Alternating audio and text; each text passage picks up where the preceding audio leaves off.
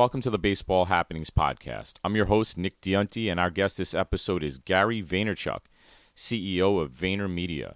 He joins the Baseball Happenings Podcast to discuss the growing sports card industry, what he would do if he were in charge of Topps, his new Vayner Baseball Sports Agency, and why he thinks Major League Baseball has stunted its own long term growth.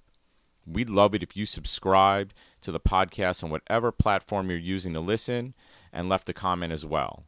You can find us on social media. We're at Examine Baseball on most platforms, and you can check us out on the web, baseballhappenings.net. Nick, it's good to see you, bro. Hey, Gary, thanks a lot for having me, man. And it's great to connect. Awesome. So, you know, Gary, we're going to get right into it because I know your time is on the limited side, but to my fellow brother from Queens, thank you. Um, Gary, look, you know, you've been on the sports card stuff for at least the last two years heavy and a lot of people picked up on it definitely within the last year. But can you give some background to people that might not know how you got started as like a kid in the 80s and, and like early 90s you know dealing? Because i think that that'll give them some perspective of you know like you're not new to this. Yeah i mean you know i'm 40 i turned 45 saturday so i'm part of that perfect age group that lived through probably the last chapter. Well, I think the McGwire stuff and the LeBron stuff. There's been some other pops, but like there was nothing like 1987, 86, 87 through 92 sports cards. That five year window, this is pre internet. And literally, besides Nintendo, there was nothing else that was universal amongst young men for sure.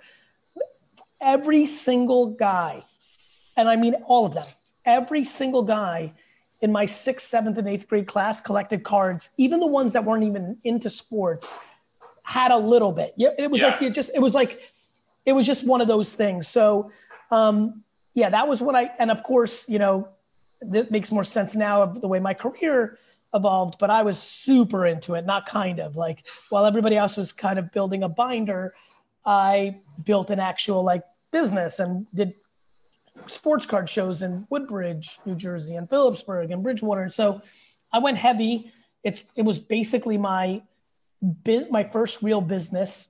Um, and even when my dad dragged me into the liquor store and took away a lot of my weekends from shows, I'd still break off once in a while.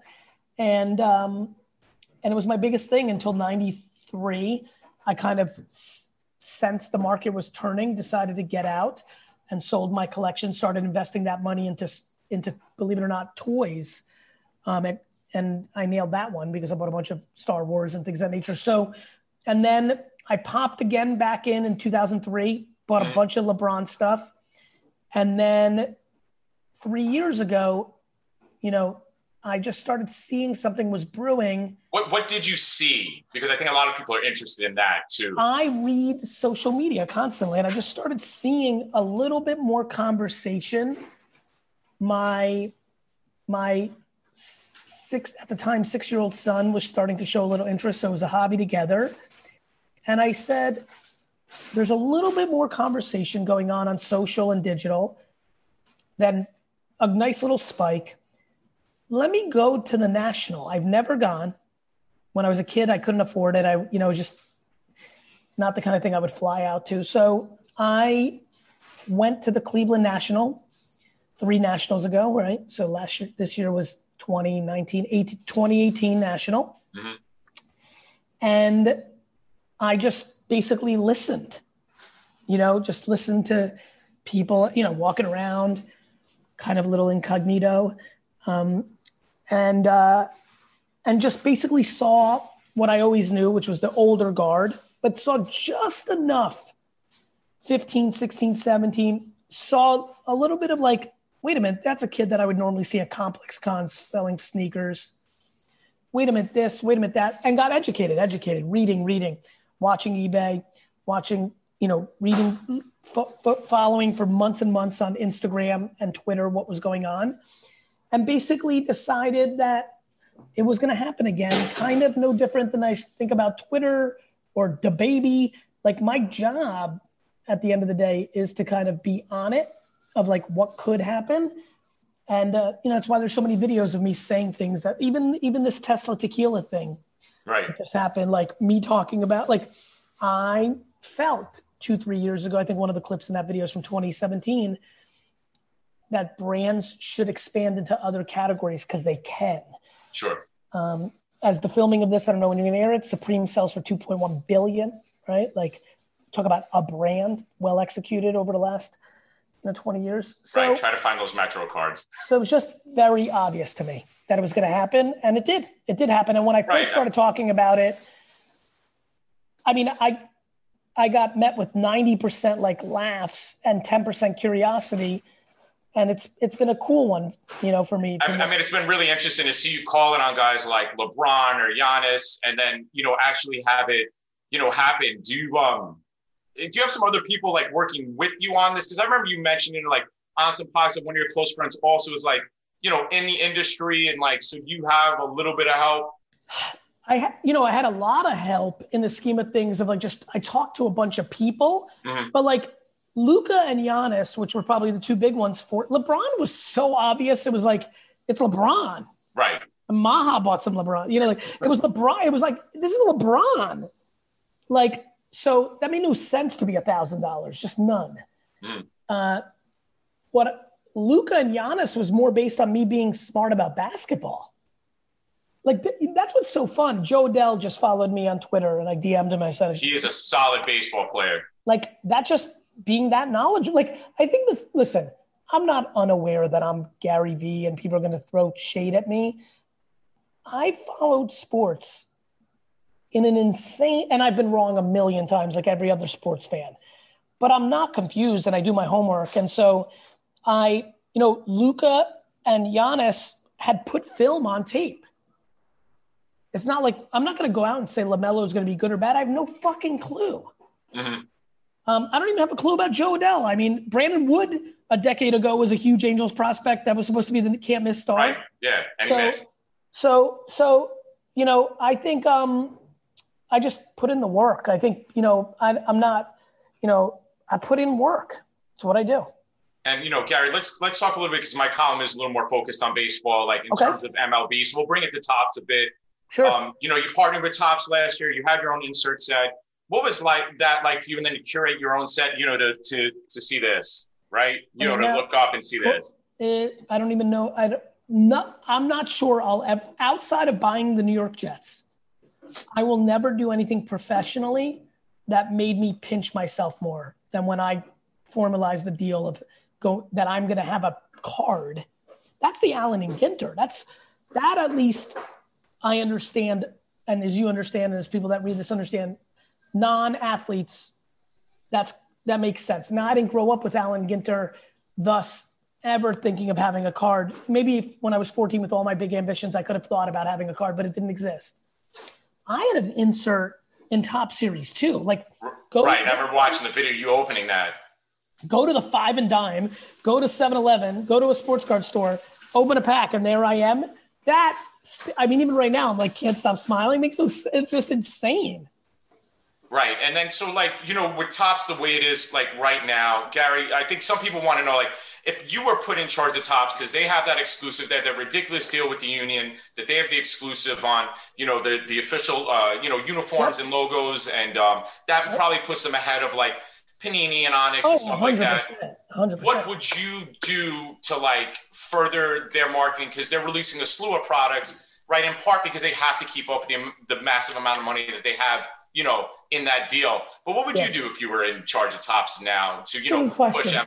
I would first I would create a new product that was extremely low cost.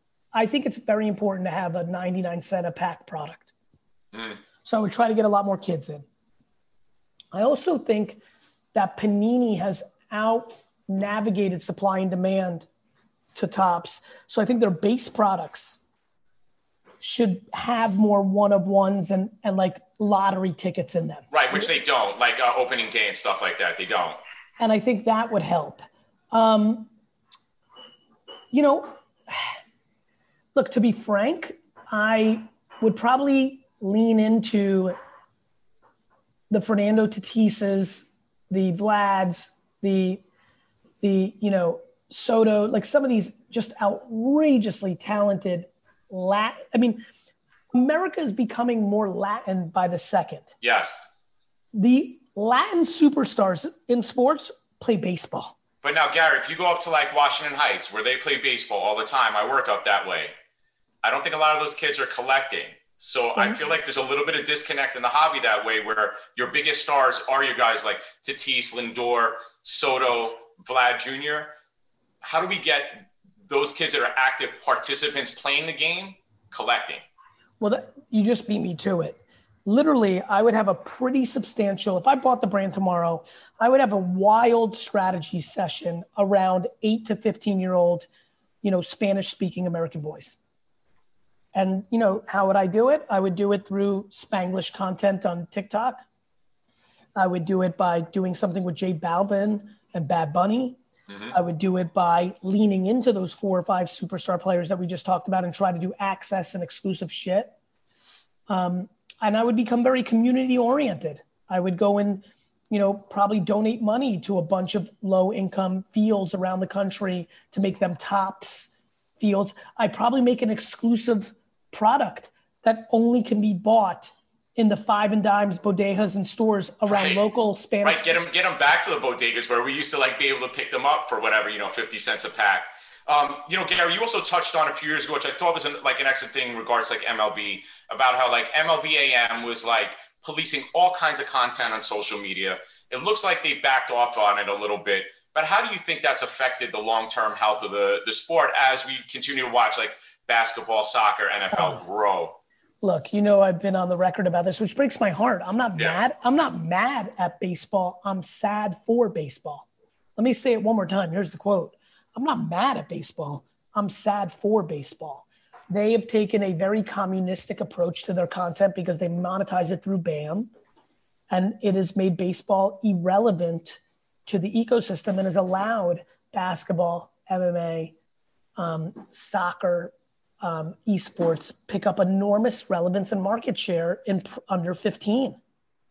Baseball, right. baseball is doing to itself what boxing did to itself. Yes, yes, and I teach high school and I see it. So you know, it's it's it's tough getting the word out. Kids want to play, but you know, being part of the hobby, I think, is a little bit of a different, um, you know, thing. Speaking of, and, no, and the kids don't yeah. want to watch. No, right, right. And now, meanwhile, Bryce Harper, like like some of these guys that have come through, like Trout, it's an introvert, so that just yeah. happens. You know, Kawhi Leonard's gonna like it just happens. But I mean, baseball sucked the charisma out of Bryce Harper. But but now, Gary, let's bring it into like your, your realm. Because I'm trying to tie these these two things together, right? Because I think you got a, a very kind of interesting player that's that's under your aegis in terms of with Vayner Baseball, right? So now you you've expanded. I talked to Greg earlier in the year. You have a very colorful candidate who got a lot of attention in the last week or two with Justin Turner. But Justin also is very like popular on social media. Like I think Justin gets it, you know, a bit. What was that like for you? Like here, you guys first run and you guys picked up a World Series for you, you know, one of your clients, right? Like right away, you know, off the bat. Surreal. Plus, you know, obviously he's, you know, started his career with the Mets. You know, just a great dude. Um, just insane, actually, just insane in general. You know, I'm also a very hardcore fantasy baseball player. Mm. So something I don't talk a lot about is I, I have, but like I love fantasy baseball. And so just all these kids, especially the Tampa crew, you know, just watching them all come up, but from a to to have, you know, World Series, you know, and by the way, if they would have won game five, I mean, he would have been the MVP.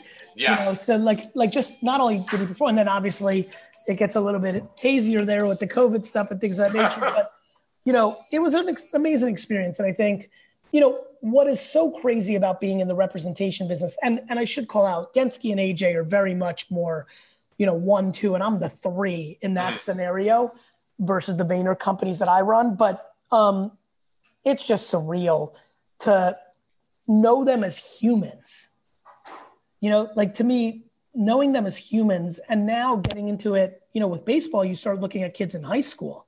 Right. And just like, you know, look, looking at the conversations they're having with like seven, you know, like high school kids, it's so cool. So it was amazing. Justin's a great, great dude. And I'm so happy for him. And honestly, I, I have so many Dodger friends. Mm. Like I was super happy for a lot of my friends, to be honest. Right. They've been waiting, they've been waiting I, a while for plus, a series. I, plus, I love Walker Buehler. I love Gavin Lux. Like they're great dudes. They're incredible talents. So. Yeah, no, it was, def- it was definitely great. You know, Gary, the way the hobby kind of has gone, a lot of people like also are thinking about this, like um, whether it's you know baseball cards, basketball cards, football cards. Like I listen to Warren Buffett talk a lot about non-productive assets, right? And I, I feel like sports cards are non-productive assets, and that like the way that they're kind of going you know, people are passing the bag. I'm concerned because this feels like the mid 90s. Do yeah. you feel like people are going to be left holding a bag at some point? Yes, I do. Yes, I do. And I've been saying it for quite a while. Do I think it's a great investment? Yes. Do I think that when you buy a bunch of, um, you know, young kids that haven't done anything, you're going to get caught? Yeah, I think I do think. Um, Does, do you think that's going to affect the long term health of the hobby if too many people get caught holding holding the bag? Yes, I do. This is why I'm communicating it. Like, like I think that there's incredible opportunity. Yeah. Um, I think that there's it's a long term asset class.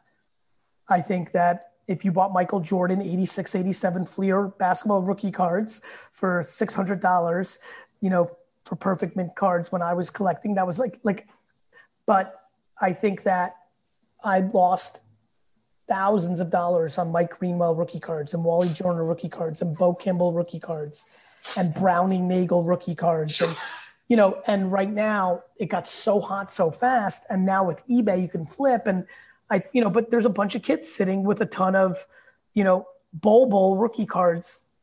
And if he doesn't end up being good, they bought at the height. Right. I mean, I think Zion is high risk because of injury or just because, because of like injury? Because of injury. I think injured players stay injured. And he's been injured. Yes. And like I'd really like for him not to because he looks he seems to be an incredible kid. I don't know him. And he's an uncanny talent. But like he's gonna with the amount of production Panini made, he has to become LeBron for that to work out. So I mean, but then do you feel like then kids should take these profits and go like with quote unquote best of best of breed? Whether it's like yes. go back to your LeBron rookies or yes. if it's baseball, like. But now baseball, I feel like it's got that generation gap where, like, I'm well, looking at it and thinking, like, all right, Koufax, Mays, Aaron. I don't Mantle. like. I don't like that for baseball. I love. Right. I love gambling for baseball with Bowman. Yes. You could buy. You, you if you do a little homework. There's a kid I'm buying right now. It's been traded a couple times in minor leagues, but I'm watching YouTube videos. I'm like doing my homework. I think the kid can play, and his like auto Bowman's are like ten dollars on eBay. If I hit that, sure, right, you're looking at ten x. So I look at bo- I look at baseball as gambling. Right. I look at basketball as like completely not gambling. Meaning, I'm going to gamble on baseball because that's where I think the upside is. Yeah. On basketball, I'm in LeBron, old stuff, like I'm old, uh, you know, OG stuff. Do you think kids will go back like, do you think they'll go back in terms of like yes. that they'll do the history and go back to yes. those players that we looked at as like, yes, you know, 50s, 60s era, 70s era? Yes, because I think there'll be a lot of content because of OTT over the next 10 de- years. And I think The Last Dance opened up a slew. I mean, the amount of documentaries that are brewing. Right. When this, when, if The Last Dance, I saw a headline, don't know if it's true or not. If the people that made The Last Dance make a Stone Cold Steve Austin documentary, that 97 Cardinal, you know, like rookie card has got a chance. Yeah, I mean, well, you know, ESPN's coming back like in the 86 Mets pretty soon. I think there's another one on them. Yeah, they're, right? always, they're always fun to cover. They, they were. And, you know, it's really been incredible to watch, like, sell on an event. Like, I even got off a lot of stuff this year just because, like, a lot of people were paying attention. People were paying obscene prices, even for, like, base cards, just like mm-hmm. bulk, because people were bored or they couldn't get out it was also exploding. Yeah. Like pre COVID, it was happening and it will continue to happen. It's dipped a little bit now and it'll bounce. It's just, it's a market. Right. It's and, a market. But you do see like, there is enough, do you think there's enough like tailwind to push interest forward? I don't know, let's say the next three to five years. Do you think there's enough kids in it that'll stay in it because they won't get burned? Yes, I do. I think the market is wax opening has you know, uh, you know, you know, pack breaking is an entertainment that has a lot of kids yes. in it. Yeah, I think I think cards are. I think it's always been an asset class. I think enough heat has come now. I just mm-hmm. think that people have to make good decisions. Right. And when you say good decisions, what do you mean by that though? Right? Because I mean that that is it is it in terms of like sell when you're ahead? It's in terms of realizing that that yes, is that's always a good idea. Uh, but if you sold when you were ahead on Kobe Bryant 15 years ago, you fucked up. Yes. Um, but if you sold when you were ahead on Derrick Rose, you were right. So what do I mean by smart? This is a high risk, high reward game. The end. And then, so where does the hobby part of it stay, right? Because like, you know, it's again, always, I'll just I'll pull the card up because it's the only thing that got close, right? Like, you, like I'm saying that, like, hold on to the card. It's like, all right, this is a, no offense, guy, right? This is a common, right? Well, I've got some. I, I, I plan on buying the New York Jets and turning that. Right. So it may it may go, but but what I'm saying is like, you know, it's it's it's not a thirty dollar base card yet, right? You know what I mean? And like, so I think that's a where's that's the a, love for that? Because I feel like some well, of that's, that's getting lost in the conversation. Well, that's up to the card companies, not collectors. Yeah.